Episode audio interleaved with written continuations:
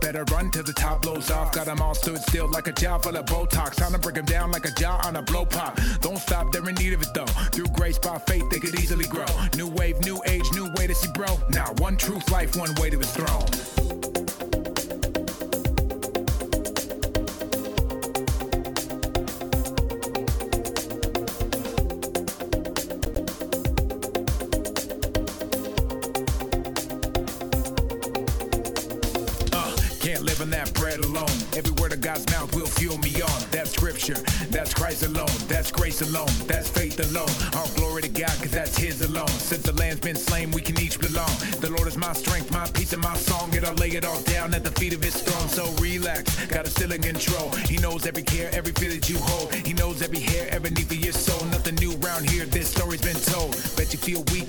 In tatters. With bruised feet, your body is battered. You can't reach, trying to climb up that ladder. Sit back and hold fast till Messiah matters. It's all grace till the Hoff goes off. Heretics better run till the top blows off. Got them all stood still like a jaw full of Botox. Time to break them down like a jaw on a blow pop. Don't stop, they're in need of it though. Through grace by faith, they could easily grow. New wave, new age, new way to see bro. Now, one truth, life, one way to his throne. Bet you feel weak and your life is in tatters. With bruised feet, your body is battered. You can't reach, trying to climb up that ladder. Sit back and hold fast till Messiah matters.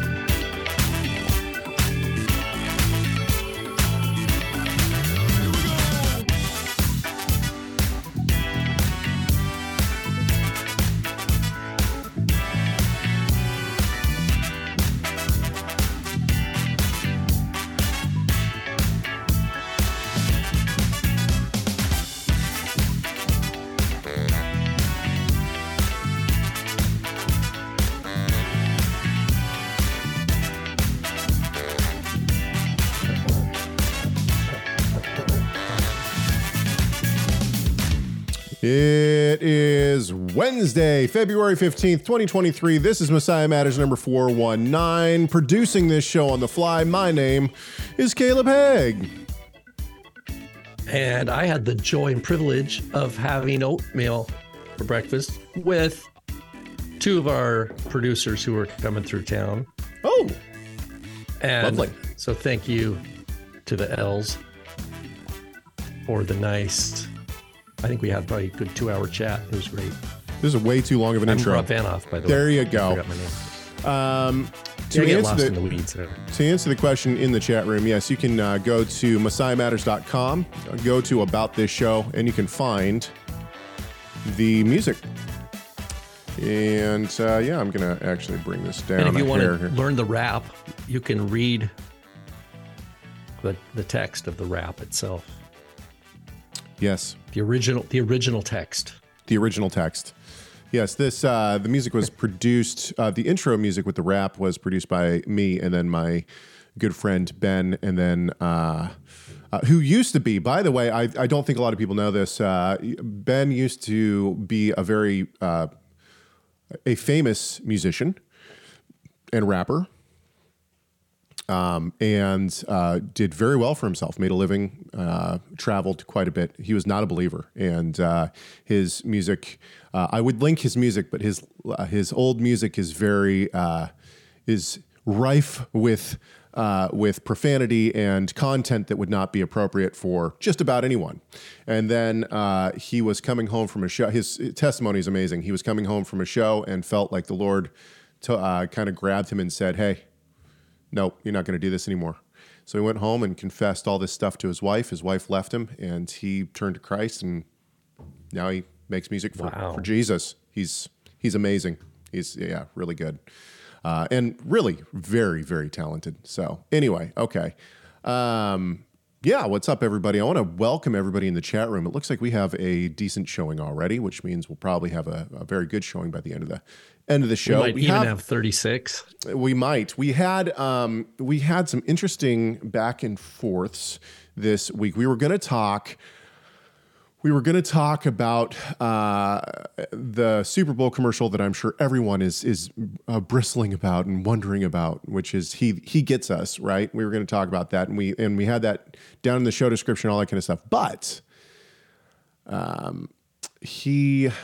Uh, the, I, I started looking at some videos. There's been a lot of interaction with the, uh, people talking about these things. I think there's more to the story than and more to uh, more to talk about than what we were prepared to talk about. And so uh, we decided, hey, let's punt that for another time, and we'll talk about something even more interesting. And as we often do with Mystery Bible Theater 3000, Rob is coming into this show semi blind. He doesn't know what the main topic's going to be. Only I do. That's always fun. So, well, Rob okay. is already blind, so this even is even double blind. Yeah. Okay. Before we jump into any topics, uh, chegg at torahresource.com, C H E G G at torahresource.com. That is how you can email us. I keep looking down at my other screen. I have two screens in front of me, by the way. So I'm trying to produce on two separate screens. Anyway, um, so that is our email address. You can also sh- uh, call our comment comment line. Man, I can't talk. 253 465 3205. It's 253 465 3205. Sometimes I play the music so much, the, the, the uh, phone number music so much that I think we just need a break. And so I'm waiting. I'm just waiting until everyone is is really wa- thirsty. They really want the the music the this the phone music again, and then out of nowhere, boom! That's when you're to get it. That's when you're to that's when you're going to hear that music again.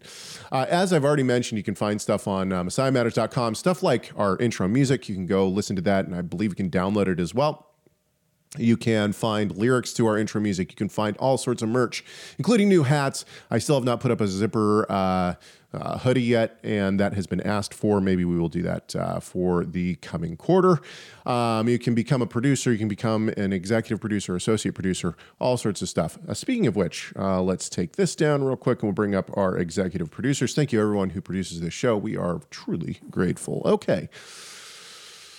Let's do it. Let's do it. Um, this from Malachi. Now, this is a rather long email, and I don't think I'm going to. I don't know how much of this I'm going to read, but uh, we'll we'll we'll talk about this nonetheless. Malachi writes, and he says, "We know that the master kept some variations of what might be termed rabbinic and pharisaical customs and traditions." Okay, before we jump into this, actually, let me just say there's been some accusations of my theology in the past week, and those accusations come from certain people who obviously have not taken the time to listen or read or understand uh, my position, which is fair. I understand people are busy, and I understand that people don't uh, always, uh, you know, feel like jumping down rabbit holes that they might disagree with. Okay, so that's that's totally fine. Uh, however, I will clarify my position. I believe this is Rob's position as well. Correct me if I am wrong, Rob. I know that this is also my father's position. I believe now we are, have been very critical of certain parts of uh, rabbinic Judaism uh, on the show, especially Kabbalah and whatnot. But we're also critical of those who read back into the first century rabbinical works, such as the Talmud and the Mishnah. And what, what I mean by read back into is are there things that are in the Mishnah that we see in the apostolic scriptures in the New Testament? I would say the answer is sure.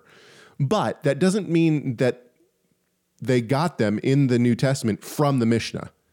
What it means is that the Mishnah was written 400 years later. They could have looked at the New Testament and said, hey, we're going to say that we had it first. That's a possibility. It could be that that was an established tradition that now is carrying over and they're writing about it in the Mishnah. That's another possibility.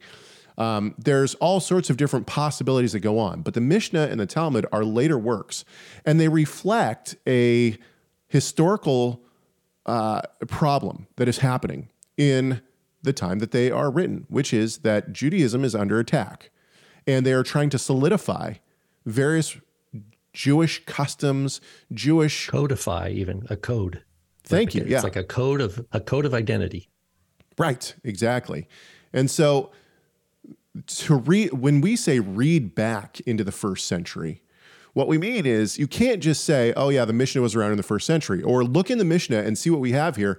They're talking, you know, clearly this was what Yeshua is talking about. It would be the other way around. Yeshua is talking about this, therefore the Mishnah talks about it.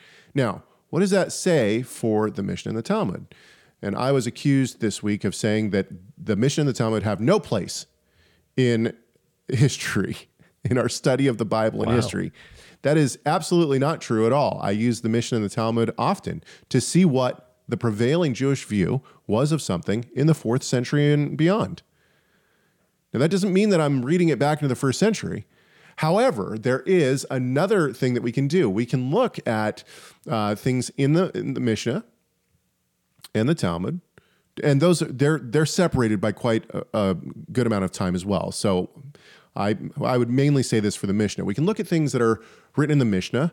We can look at things that are written in other historical books like Josephus, Philo, um, you know, some of the church fathers, things like this, and we can look at those, and then we can say, okay, so we have a witness in the first century, right, of of the Gospels, and then it seems from all these other historical books that this was something that was happening in the first century.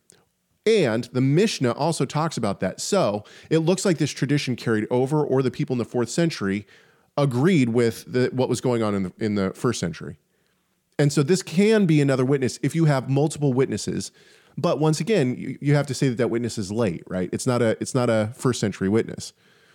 So we have to use the the Mishnah and the Talmud within their respective time, place, and historicity.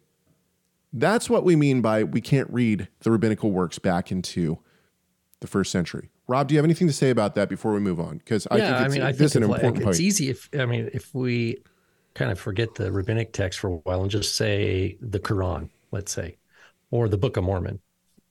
So, is it it what's the is should I just tell people it's forbidden to read the Book of Mormon or it's forbidden to read the Quran? Or do I say, look, if you want to read it, you need to if you're a believer in Yeshua, you need to carefully differentiate right. between the ideology and the religious claims that the text is making about the world, about God, about God's people, about what true piety looks like. You have to differentiate those, the propaganda of the document. And you could say, okay, no, I'm going to look at the Book of Mormon, and th- and we we touch on this in our critical issues class at Torah Resource Institute. Is like, well, what we do is we look at the historical development in the colonial times, you know, before the establishment of, the, of uh, the United States, and we look at the different uh, groups that were imagining the the different Indian groups, right, or Native American tribes, as speaking some sort of lost Hebrew. Of could these be the lost tribes? So, in other words, this kind of rhetoric had been in the air for over hundred years, maybe even two hundred years before Joseph Smith writes the Book of Right. Mormon. And then we also know that that treasure hunting was a real big thing in the early 1800s, right? So, uh, so what we say is we, we then can look at the Book of Mormon as a product of a specific religious time and place. You know, heavily influenced on the King James Bible. And with the case of Joseph Smith, we can see that he wasn't a good Hebrew student, right? Because he had a, we know he studied Hebrew, and we have the comments of his teacher, right? So, so, so we go, okay, so I can, I can kind of see and actually appreciate not not positively in terms of that it's revealed the word of God because it's Right. not it's false Right. prophecy but I can properly put it in history and I'll do the same thing for the Quran you know and we do the same thing for the Zohar right? And so uh, you know that's what we're doing. That's what we're doing. Same thing with Josephus same thing with Philo. Some some of these documents we we can learn a little bit more about some some we can't. And that's the role of a historian uh, people who uh, want to understand history. That's that's totally cool endeavor.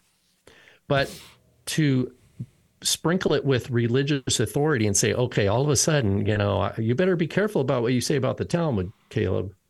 Right. You know, those them's fighting words, right? So no, I mean, Caleb and I, in, as a Torah resource, we're clear on what we differentiate our faith claim as to what is Holy Scripture, and everything else isn't. And to us, that's crucial because Yeshua says, "Man does not live by bread alone, but by every word that proceeds out of the mouth of God." And if if your heart is if if your really heart is with Yeshua, if you love Yeshua, if you recognize that He is the only way, He is the way, the truth, and the life, and you want to have a lev tahor, you want to have a, a, a pure heart, you have to bring every thought into submission to Messiah.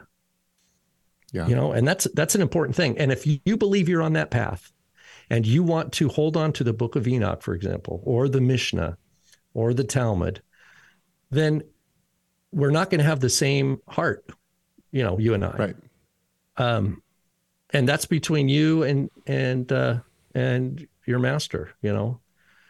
By but, the way, I, I think I think that we should also say uh, this this is coming from a person who has uh, presented multiple papers at the Society of Biblical Literature on Midrash and teaches a course on uh, rabbinic uh, rabbinic writings. Right, Rob is very well versed in rabbinic literature, and uh, I've taken his course on rabbinic literature, and so this it's once again, this is we're not saying that these are things that shouldn't be uh, shouldn't be studied. What we're saying is, is and that I'm they, not, and really, honestly, I'm not that smart. Okay, it's just I'm a hard worker. No, seriously. But, you know? but I mean, I mean you, don't, you don't have to be a rocket scientist. You just have to. The the people, for example, with the Book of Enoch, I get to a point, and and it's like, look, I don't know what to say. It's like, look, I've I've taught Hebrew, Greek, and Aramaic for years, right? I, t- I teach the background of these literatures.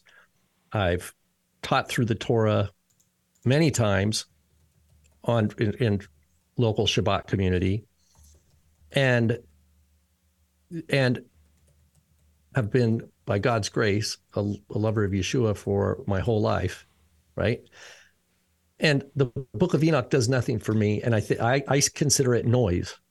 When I hear people coming and pushing it, it's noise, and and and I just say you're going to have to you're going to have to work harder. You know, if you're if you want to convince me, it, well, you're not going to convince me, but I and it sounds harsh, but unless you until you do the time, that there's no reason that I should respect your opinion if it's not based on facts. You know, you get go out and do the work, show yourself competent and then make your make your claims based on on some real competency rather than flashy sensationalist uh, I, claims. I agree and with that's the problem.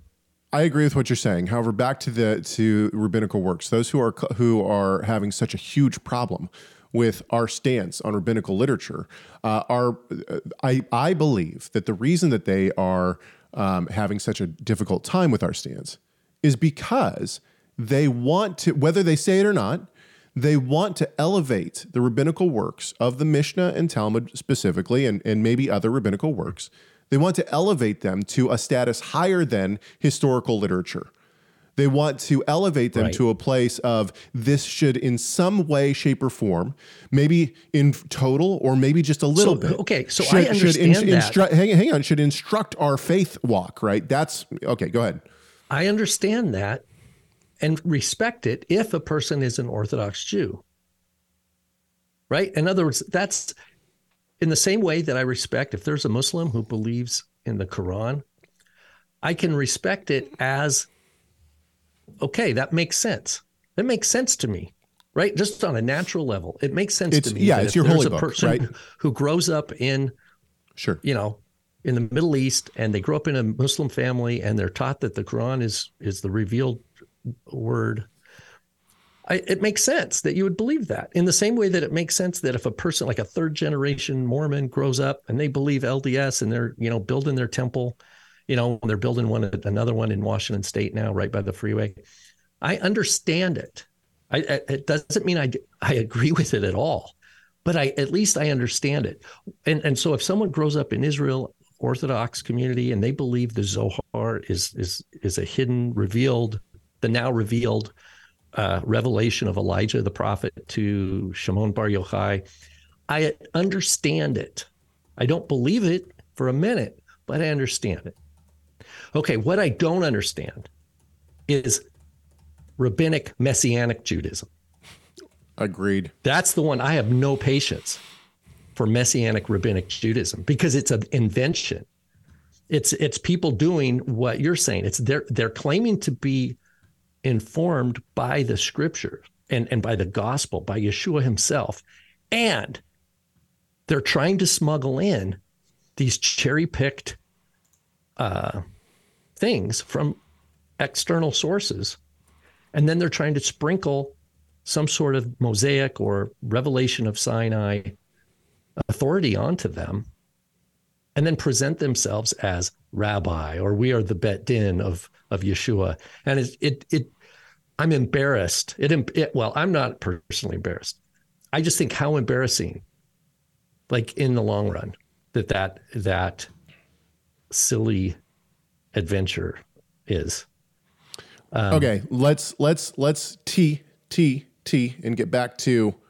We're getting into a half goes off here. So we're we're we're getting off into all sorts all sorts of uh, interesting places, which is fine. It's a good conversation. I think honestly, those kind of those kind of clarifications need to be had on a regular basis. Well, well here's that, let me just say it one more way. It's believers meddling in rabbinic texts that bothers me. It's not it's not Orthodox Jews talking about their own texts, right?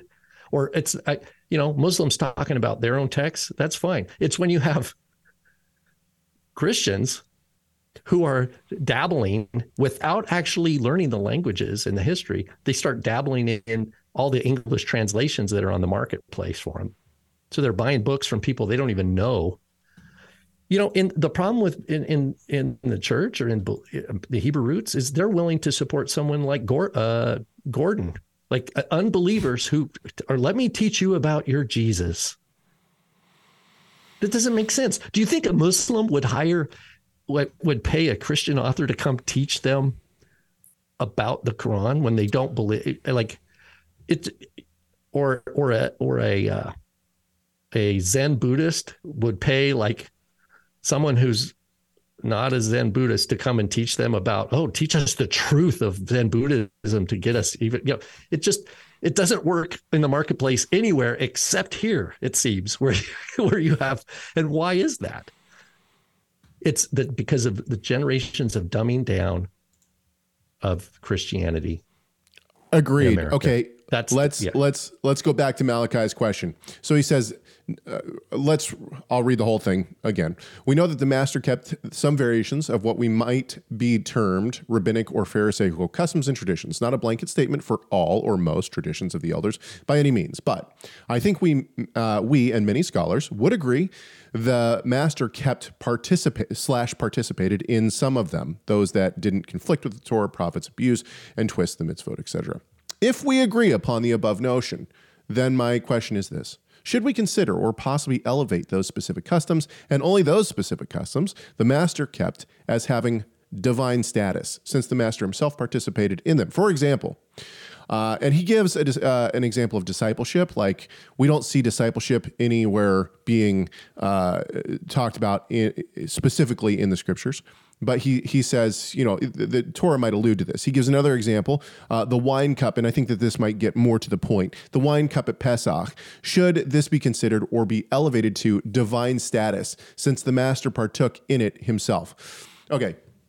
I think that this can actually be a somewhat quick answer to this question. Um, my personal belief is this if it's good enough for Yeshua, it's good enough for me, right? If, if the Lord did it, then certainly uh, I, I think that we uh, are on safe ground if we do it as well. With that said, do I think someone is si- sinning if they don't have a cup of wine on at Passover? My answer to that would be no. What if that, and we could get into rabbinic like uh, uh, uh, thought patterns on this. What if it's not wine? What if it's what if it's grape juice? What if it's not juice at all? What if somebody has you know, water, but it's in a cup like Christ had. Is that the same? So there's many levels to this. I think the the that what Christ is saying when he says, "Do this in remembrance of me," is the Passover meal itself, and I think that that is in the Torah. It is commanded in the Torah. Um, now, certainly there are some passages where we see things that are commanded that uh, we don't necessarily see as outright commandments in the Torah. However, I think we can see uh, throughout the Tanakh, the Old Testament, we can see various um, case laws for all of the thing uh, all of the things that, that Christ does talk about. So, for instance, uh, he says, um, uh, the Torah says, uh, do not commit adultery. But I tell you, if you lust after a, a woman in your heart, uh, you're committing adultery. And some might say, well, that's, that's a new com- commandment. But we see throughout the uh, Torah itself and throughout the prophets that we are to circumcise our hearts and that we are to, you know, stop bringing your stinking sacrifices there, stench in my nostrils. Why? Because it, it's, an, it's a heart issue. So Christ is bringing out the truth that is already there. That would be my answer. I, I, I, do you agree or disagree, Rob? Uh, I think that if if we like if we look at Yeshua's Passover supper as an institution where it says drink, you know, as often as you drink it, kind of thing, as sure. Paul calls it, then then that is a good thing. But that's not at all the same as the rabbinic insistence on wine in the Mishnah. Core being is that there is no obligation to drink wine at Passover that is not pointing to Yeshua's shed blood for the renewed covenant. In other words, in my view, if someone said, "Oh, well, I keep the rabbinic Passover and I do all the wines," and you and you have no mention of Yeshua's shed blood for the for the Brit Hadashah, then you've not fulfilled any. Then having wine at Passover didn't benefit you at all, right? Just so the right. point is, yeah. And then back to, into the idea of of a disciple discipleship model. Sure, right. the rabbis had a discipleship model, but so did the early church fathers.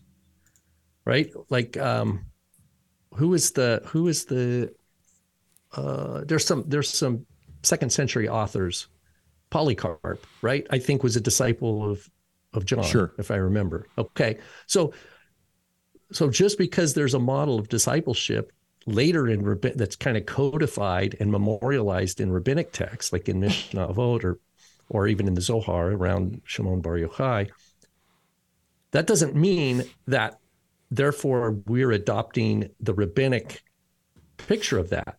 And I could I guarantee it's not the same because the the ideology of rabbinic discipleship is that the rabbi has an authority that goes all the way back, traceable all the way to Moses at Sinai, that was right. orally transmitted from generation to generation.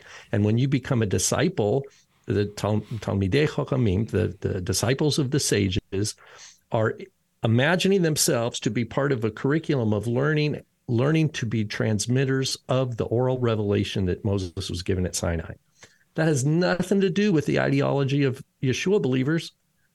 So we have to sure there's times where you say, oh, you know, there's this plus you have the the institution of the title rabbi, which we don't have that institutionalized in the first century. And as a matter of fact, in all of Jewish literature, John the Baptist and, and Jesus of Nazareth are the first two Jews in all history of literature to, to be given that title. So right. we could say that the later rabbis are copying them again. I, I think it, it was a that's a, a common theme. Of, I think it was in a term of, of endearment, but it becomes institutionalized. And that's why Yeshua knew this was the case. And that's why in Matthew 23, he says, don't be called rabbi.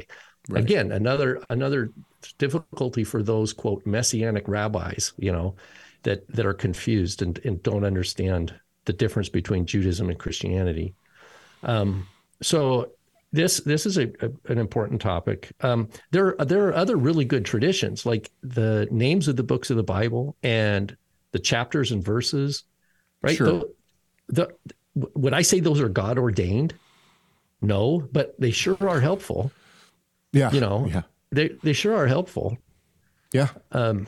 So so those are traditions too that that emerged, and and you know we we have it every year when we read through the Torah portions the there are places in Exodus and elsewhere where the where the verses between like your Western Christian numbering and the the Jewish traditional numbering shift off a little bit. For the most part, they they have the same chapters and the same verses, with the, with a few exceptions. So, so are we going to say that it's Christians? Is that a Christian tradition that was absorbed by Jews, or is it a Jewish tradition absorbed by Christians? I think that was the the chapter numbers and verse numbers kind of emerged in a, in an environment that where there were both Jews and Christians talking about the Bible a lot. And of course, the the Masoretic uh, demarcation of the sof pasuk of the end of the verses was was part of that.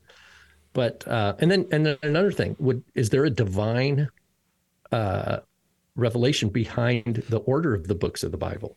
Right, because they're no. different, right? Because they're different. Yeah, there's even in Judaism yeah. they're different. Right. Right. Yeah. It, the the Leningrad Codex has an order that is very different than than what's propo- promoted in the, Talmud, and and so it, it shows and um, where Ruth goes, where Daniel goes, you know, this, is is different this, in different traditions in the Jewish world alone. This this, this reminds me of so you know, a lot of people think that we're just no rabbinic tradition at all. That's where we're coming from. That's not where we're coming from. But I always do find it funny when I when I meet people who think who say that they're you know, I, I had a guy recently say to me, Well, I don't like following rabbinic tradition. I just like keeping the 613 commandments. I was like, really? Yeah, that's hmm, that's interesting. Interesting. I wonder where you got 613 commandments because even within rabbinic Judaism, that number shifts, right? There 613 is not it's all over the place. There, yeah, they there's divide more it up and differently, less. and, and uh, you know Rambam lists them. Then Rambam says, "Oh, he he missed these, and those shouldn't be in there." You know, yeah. So anyway, it just uh, yeah, I I think that we uh, I think that tradition is important and I, I think that tradition comes uh, becomes especially important when you have children. And what I mean by that is that kids love tradition. They love to do things, you know, they love routine and, and to do things over and over again, and they get used to it. Uh, my son, uh, who is one of my ch- sons, who is currently three, he has no clue what the song is that we sing in terms of if you ask him, what does this mean? He has no clue, but he can sing the prayer that we say in Hebrew uh, to sanctify the Shabbat because we sing it every single every single Friday night. And so, though, is that commanded? No, it's commanded to set apart the, the Sabbath, but it's not commanded to sing a little song. But my kids sure like it. Anyway, okay, let's move on. This we're going to move to our main topic because I don't know how much time this is going to is going to take. It could take a lot of time. It could take no time at all, and then we'll just move on to a different topic.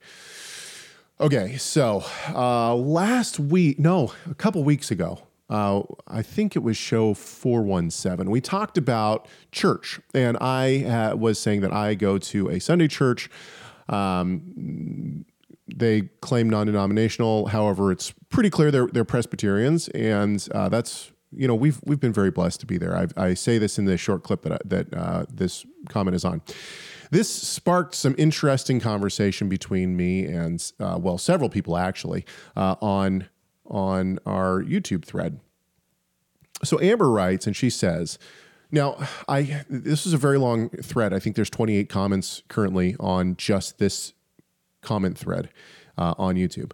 And so I had to pick and choose kind of what we were going to look at simply because uh, it was just going to be way too long. So uh, I wasn't trying to take any out, but you can go look at that thread uh, if you want to on our YouTube channel. Okay, so Amber says, respectfully, I disagree. You do not submit to church to a church and this was uh, we were talking about church authority and, and should we submit to church authority you do not submit to a church that is clearly breaking yah's commandments and i would not attend that church too many people are trying to mix paganism and Torah. It shouldn't be so. We are to pray for them to come into the truth. But as far as being a member and attending, no. Find a group that is more consistent with what you believe. Okay, now, there's going to be a shift throughout this conversation. Uh, Amber's husband's going to come to this conversation. He's going to take up the torch and and, uh, and uh, go to some specific theology there's a shift that I think happens through this. Now I'm gonna I'm gonna play my I'm gonna show you my my hand before we well, play real this, quick, can I, this card. Yeah.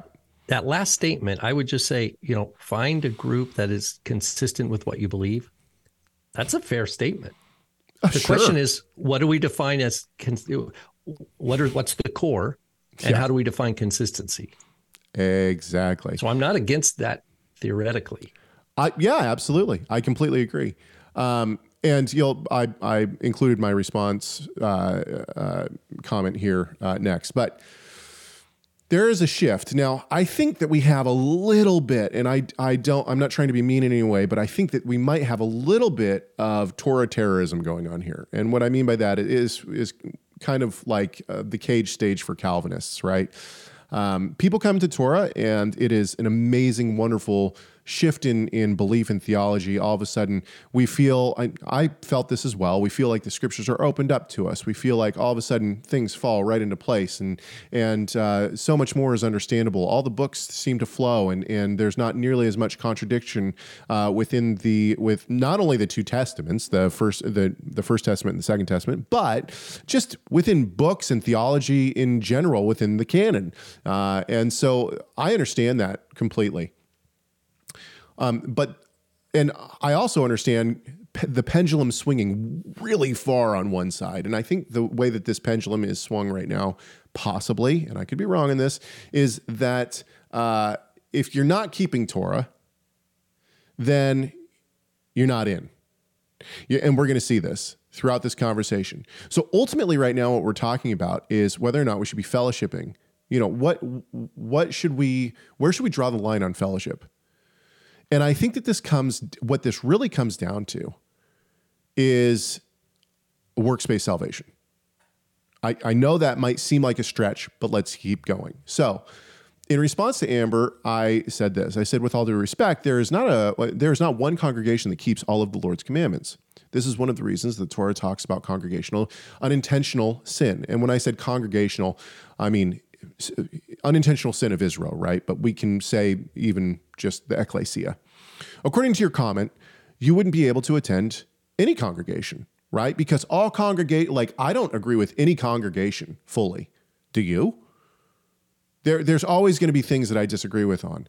And so back to Rob's point, I think Rob makes the point that I was essentially getting at, which is this. What are the core doctrines that we uh, agree on? You know, when I I've been to as I've uh, followed my father to his speaking engagements and uh, helped videotape and helped, um, you know, uh, just be at the conference, register people, all those kind of things. I've talked to a lot of people and I've seen a lot of different congregations throughout the United States and even the world. And one of the things that I can say is that many, many, many Torah believing uh, congregations are not strong on what I would consider to be foundational issues. And what I mean by that are deity of Christ. Uh, you know, I would say sola scriptura, and then what is sola? Uh, what is scriptura rather? Right. right, what, right, exactly. What is the canon? These are issues that I think are foundational for our faith, and where I see the church, in many cases, in most cases, being very strong on the foundational points, and the Torah communities being very not all. The- the- We can't make a blanket statement. There are many, many wonderful Torah keeping communities out there that are strong on the foundational issues as well.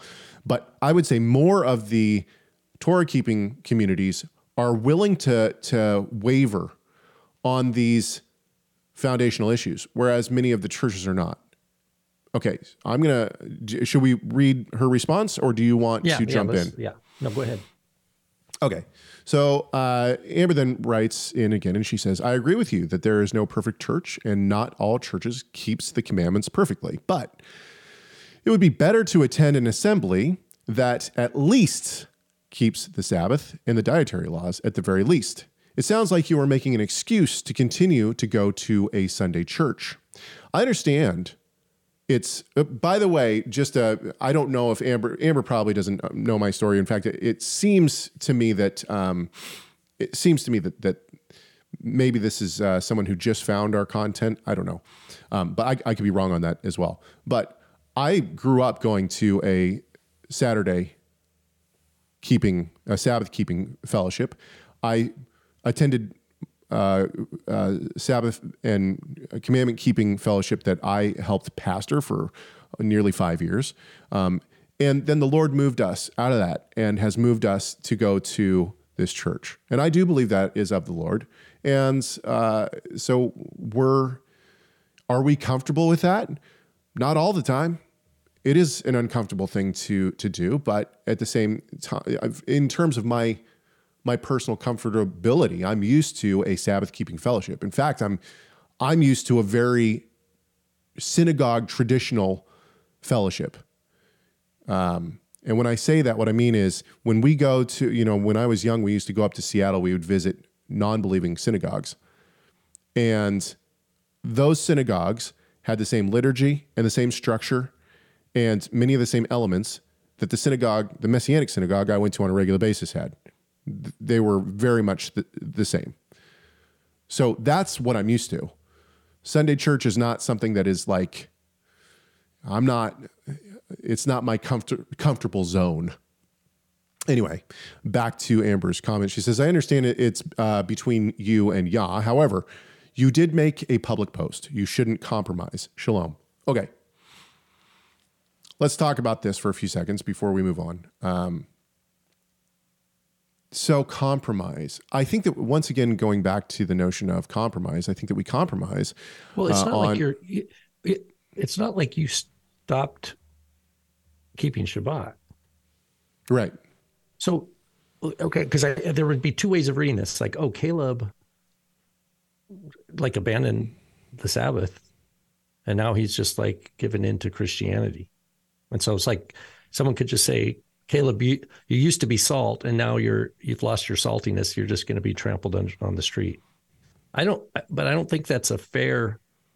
That that's that's it's not accurate and it's it, it's a pretty shallow interpretation, and and obviously so compromise would be applicable if that were the case. I think compromise would be a fair term to use if that was the case.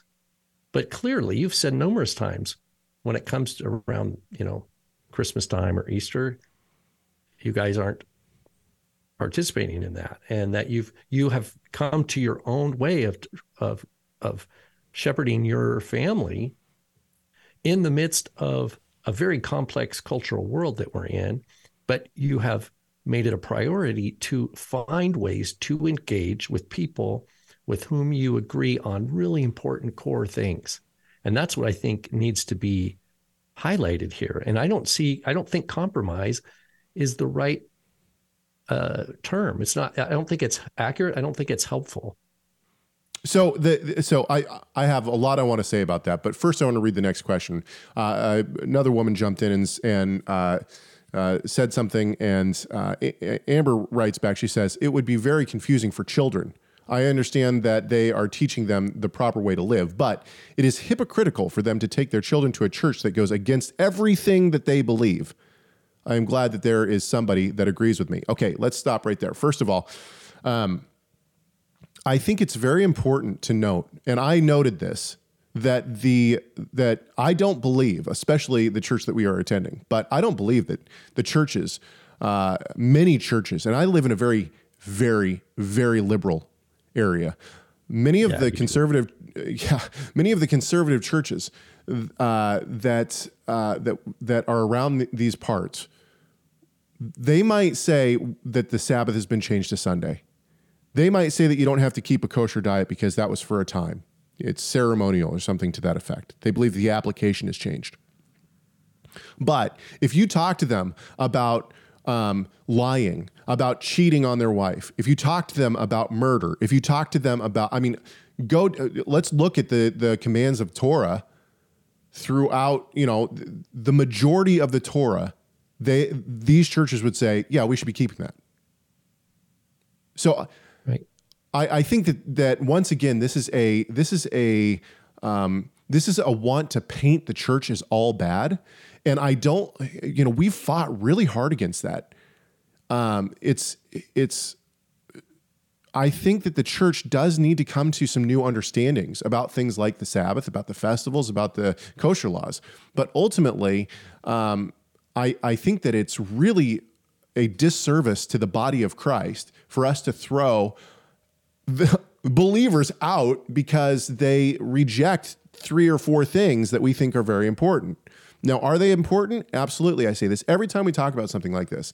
And Al in the chat room uh, puts in, and this is where this is really where I'm going with this conversation. Al in the chat room, he puts in 1 John 4:20. If anyone says I love God and hates his brother, he is a liar. For the one who does not love his brother, whom he has seen, cannot love God, whom he has not seen.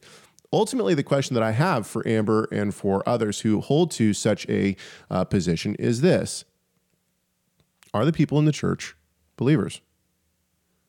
Are they our brothers and sisters in Christ? And if the answer is yes, then we have to reassess the idea of them over there, us over here. And I think that this is I think that this is really important because Paul, if you look at what's going on in the Corinthian church, Paul doesn't say, "Hey, leave those people behind." Right? He's he's pleading with them and he's talking about them coming together and fellowshipping together even though horrible things have happened. Amber writes again and she says, "I understand what you're saying. Where in the scriptures does it say that we are to associate with people that are blatantly being disobedient by not keeping the commandments?" This is a good point, and I I think that Amber brings up some great points here. Some that's of the points a, that, she, that, but that's an evaluation of someone's heart. Right. I, am not ready to say that. Now, maybe she has her own experience. I can respect that. But in my experience, it's more the struggle is with what people have been taught and believed to be true. And, but, but at the same time, I'm, you're not going to find me going to a, a Mormon church, right? But I'm not going to go to a, a Sabbath keeping group if they're like teaching Shapira and the Book of Enoch and right. that kind of stuff, or flat Earth, or lost tribes, or sacred name. So the point is, this is back to our we've been, last couple weeks we talked about Romans 14. Let it be that each one is is finding their own conviction, right? I, I'm okay with that. I'm okay with people wrestling through these issues and and not judging them if they come up on different different nuance. I think in the long run, what is godly wisdom will be evident to all. They'll be able to look back and go, wow, okay, here was the path of wisdom through here. And all these little break off paths maybe had good intentions, but they were ultimately short sighted and they, they didn't produce any fruit. Because, um, granted, we're dealing with a difficult issue, right? This is a difficult issue. It, it's it, time, even if the church was completely unified, it's still a real difficult time to live and to and to stay concentrated on our faith because of all the craziness in the world. So I get I get the the underlying sense from is it Amber? I, I get the mm-hmm. underlying thing. I think we can agree. Yeah, the, it's diff, very difficult times. There's a lot at stake. There's anti God, anti scripture, you know, woke culture just being hammered against us by like tsunamis over and over and over again. And that I also agree that it's super important for us to be clear on where the rock is and to build yes. on the rock and not on the sand. I think yes. we, I think Amber and her husband would agree with us on that point. Oh yeah. But so acu- but when we start saying someone else is compromised or someone else is um, blatantly disregarding the revealed word of God. That that it seems subtle, but I would just back off a little bit from that and say, okay, how many people have I built relationships with and and had genuine, non-hostile discussion about something like the Shabbat and actually found out yes. maybe some more nuance. You know, yes. wow, okay, so they maybe someone's struggling, man, you know, I just never get any rest in this world, you know. And and they've been taught that Sunday and they, they thought the Sabbath was done away. They don't have a real good view of the Torah of Moses. Learning about someone's difficulties in life and say, hey, well, you know, there's the Bible has instruction for us, you know, of the value of differentiating work from rest regularly according to God's revealed calendar. And and so there's there's other ways forward besides the charge of someone's compromised or someone has a blatant disregard. I'm not saying that never happens because I'm sure it happens. And maybe in their experience, the, the people who are sending this message, they've seen it firsthand and it's undeniable. But right. I would just say let's just tap the brakes and see that there's a broader sense of poss- uh, option of possibilities. We, I mean, we've met three families at our church now that have, in confidence, said to us, "We actually believe the Sabbath is on Saturday, and that we should be and that we should be keeping it." Now, that might not be a lot for the size of the church, but to me, that says something. It says something of why we're there. So uh, ultimately, Amber gets to uh, these two comments, and I had asked about, well, do you believe the people in the church are your brothers and sisters in the Lord? Amber responds, she says, the church is in darkness. Yahweh has called us out of the darkness and into the light. Um, and she says truth as in like into the light, meaning into the truth. She goes on and she says, uh, I would, uh, uh, she says, uh, let me find, they, they, that is those in the church, are, oh, she says, uh, a person who rejects the laws are not true brethren. And ultimately, let's go back to what Josh said in the chat room. He said, I think that all of us, in one form or another, are blatantly disobedient. We're not better than the other. I totally agree with that. Anyway, uh, back to Amber. She says, It- Paul says, all have sinned and, and we fall Fallen short short. of the glory of God. so We're all dependent on the grace of Messiah. We abide Yeah. with, with apart from Yeshua's grace, we can do no, no good. Doesn't matter if you keep what you think is a perfect Sabbath. It doesn't impress God. I'm just wondering where, I mean, we all came from somewhere. The majority of people in the Torah movement today, no matter what flavor of Torah movement you're in, the majority came from a Sunday church.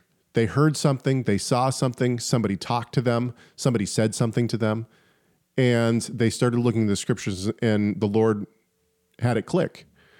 It- but it wasn't just like one day all of a sudden, you know, people woke up and said, "Hey, you know what? Let's just, you know, let's just scrap all this, and we're gonna we're gonna start going on Saturday to to church." I mean, something was said, so, something was revealed to them. Somebody was instrumental in that. Right. Agreed. And and you know what? Ye- Yeshua, why does Yeshua warn us?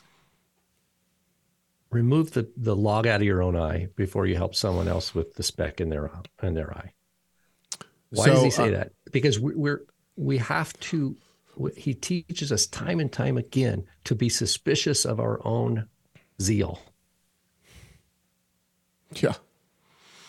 I, and I'm Yeah. I'm speaking from my own shame. Oh yeah, I mean, me too. I was I was as Torah like, I terrorist mean, right here. Yeah. Tor- yeah. So I, I'm not for sure. I'm not asking anybody to walk a path that that I'm not familiar with of my own. You know, So, yeah, to be honest with you, when it, when when I was having this conversation with Amber, I th- th- I sat back several times and I thought, you know, Lord, am I really doing what I should be doing? Are we, you know, are we really in a place where that you've led us to, or has it been something else? But this is this is where the rubber meets the road here. Um, she says, they may not know the truth, however. A lot do and still refuse to believe. Hard to swallow, but it's scriptural. Yes, the church does How- teach that the law is done away with. If you are saying that they, they are teaching that the law is good, then why aren't they keeping it? Now, I my response to, to this is application. At least the church that we go to, uh, they're Sabbatarians. They just believe that the church has, has been shifted to Sunday. Uh, you know, they, they believe in a lot of, I, I, think people would be kind of shocked uh, at the amount, but that's neither here nor there. It's an application. The application has changed. And what I said in response to this specific comment was so our salvation is based on us and on works. And this is where Amber's uh, husband, Anthony, comes in. He says, This is Anthony. I would like to respond to your question by stating that yes, works are a part of salvation. The context of Ephesians 2 8 through 9 is about her past, not the future. Okay. I think it's interesting that Ephesians 2 8 through 9 is brought up not by me, but by Anthony. Um, but ultimately, my response to this was okay, because I think that there is some category issues that we do have to talk about. I, I tend to agree that we are uh, that works are something that must be evident in the life of a believer. However, uh, I would say that justification is by faith alone. Now, people are going to take me to the James passage, right, where it says, "Therefore, we know that works." Uh, what is it? Hang on, just a sec. I'll find it. Um, uh, you see that a person is justified by works and not by faith alone. This needs to be taken uh, not only in the context of the James passage and his discussion of Abraham, but also in the context of the rest of the scripture. Now, I agree that our works do pour out of faith, right? Once we are justified, our our faith is uh, must be uh, come. In, in, other words, when we say yes, I believe, and, and uh, I'll I'll give an example of this. When we say yes, I believe, and what does it mean to believe? To have faith. It doesn't simply mean to I believe something is is the truth. It means following it, right? So in this I agree with Anthony. And an example of this would be and I brought this up to Brandon who's in the chat room right now, but an example of this would be Judas. Judas follows Christ during his ministry. He seems to believe that uh, you know, that Jesus has something going for him. He's seeing miracles and all sorts of stuff. But the point is, is that his faith is not full in that it doesn't bring about the change to follow him unto death, to, to follow he him. He doesn't love Yeshua. When, when, right. when the rubber meets the road, he chooses the world over Yeshua. Right. Right. I mean, that's, that's, but does that mean Yeshua withheld from Judas? No, Yeshua didn't. Yeshua loved them all, all his disciples equally, even if he knew what the what Judas's path was. Here's another side to this: is why why did Saul of Tarsus have to change anything? If he kept the Sabbath, right? I mean, he, Paul would agree with, or Saul rather, Saul of Tarsus would agree with all that. You know, the Torah is good and just and righteous. We must keep the Torah. People who don't keep the Torah uh, are su- suspicious at best or need to be taught the truth, but we can't compromise. Why did what had to change about Saul of Tarsus? Yeah, the heart. Why did the Pharisees who kept the kept the Sabbath really pristinely? Yeshua said, "Well, you say we see, therefore your sin remains." So what's their what's their problem?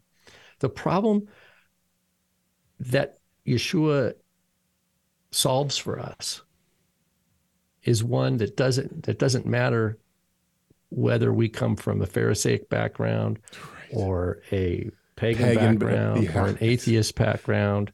Yeah. And so we have to understand that when we come to understand the Torah of the Messiah, we don't we don't we're not just all become card carrying members of the Pharisees. Right. No, otherwise if the Pharisees were had the answer, then Yeshua died in vain. Right. So therefore, we we have to orient our hermeneutic around the person of Yeshua, and so wait the, now I, the I do want commandments compel us. We're we're mandated mandated to love other believers, to to to believe the best about other believers, to hold our own zeal in suspicion. We, we have to look at our own motives suspiciously and to be transformed by Messiah's love.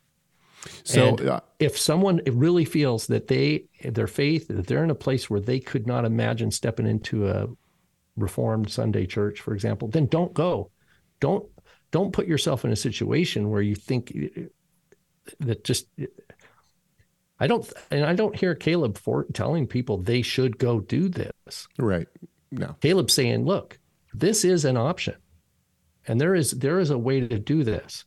It's he's a not, difficult option telling, too. He's not telling everybody to do this, and if it doesn't fit for you, that's that's okay. But that to me is not justification to say that Caleb is compromising. so that's that's my, view. So uh, the I, I want to give a little bit of grace here. Amber does write back and she says our salvation is through Yeshua. So good, good, good. Which is which is right on. I agree with that. Um, to Anthony's point, what I said ultimately was Christ should have told that to the to the uh, thief on this on the cross. It doesn't matter what you're what you're you know that you believe. It doesn't matter that you've proclaimed me as as God. What matters is your is faith and works, and your works have not shown it. Therefore, I'm not going to see you today in paradise. That's not what he says, right? He says, "Today I will be with you in paradise." Here's the thing: is that I think that when we when we start to say, uh, "I'm not going to associate with people that are saved," and obviously Anthony doesn't believe that those who are in the church uh, are saved. And I and, and to me, I think that that is a that that's the real problem here, is that people who are proclaiming um, Christ as Lord, who are living as uh, as best they know how, and as their teachers have taught them to follow Christ. Um, and not only that, but they are keeping a majority of the of the Torah, and they're doing so believing not that they're saving themselves, but that God is the Savior, that Yeshua is the Savior. They're putting their trust that their sins have been, been done away with because of the work that Christ did and not their own work. Amen. I, I think that this is, is what uh, is saving faith. When we come under I, the complete lordship yeah. of, of God. I don't think that I, I when I look at my own story, Yeshua doesn't love me more today than he did at any other point in my life. So what's changed? What's changed is me and my capacity to be to to my capacity to glimpse more and more his right. awesomeness. That's right. what's changed. He hasn't changed. So if if if someone says they believe in Yeshua I would take them at their word.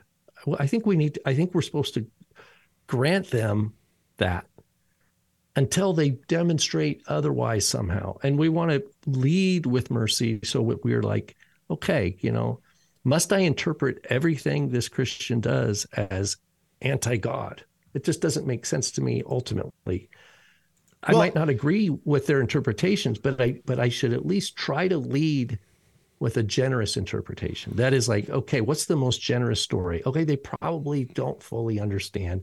They probably have been taught certain things, but I there's times in my life still there's stuff I need to learn and stuff I don't understand. And Yeshua's loving me right through it, you know. I think it's interesting that people who are so and what I, I agree with Rob in this. I, I've been in this place. I have been the person who is saying, "Oh, that you know the people in the church they you know i've been that guy i've been the torah terrorist before but when when you step back and you think to yourself the people that you're condemning are responsible for not only retaining the canon but also for translating it into the book that you're reading. Think about how many people i owe. Like when it comes to the kingdom if i can like trace down the gene- genealogy of faith like who who transmitted the faith you know that ended up where me where I hear, like, am I going to criticize all those people for that they kept Sunday or that they you know ate ham on Easter or whatever? I what? That's up to God to do that, not me. Yeah, that's not my. I'm grateful that they. How does God use? They, uh, how does God use someone like Martin Luther and the Catholic and the Roman oh, Catholic golly, Church? Yeah, exactly.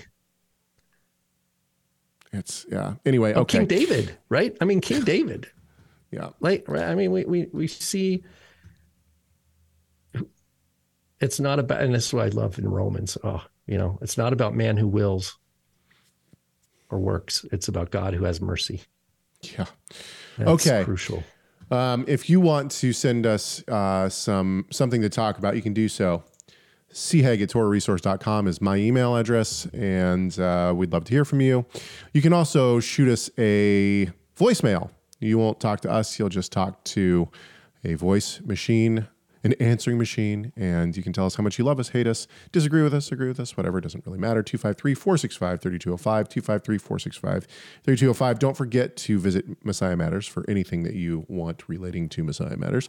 And of course, this show is produced by Torah Resource. Thank you, everyone in the chat room, for being in the chat room today. We hope that this conversation has done at least one thing that is to glorify our great God and Savior, Yeshua the Messiah. Why? You know why because Messiah matters.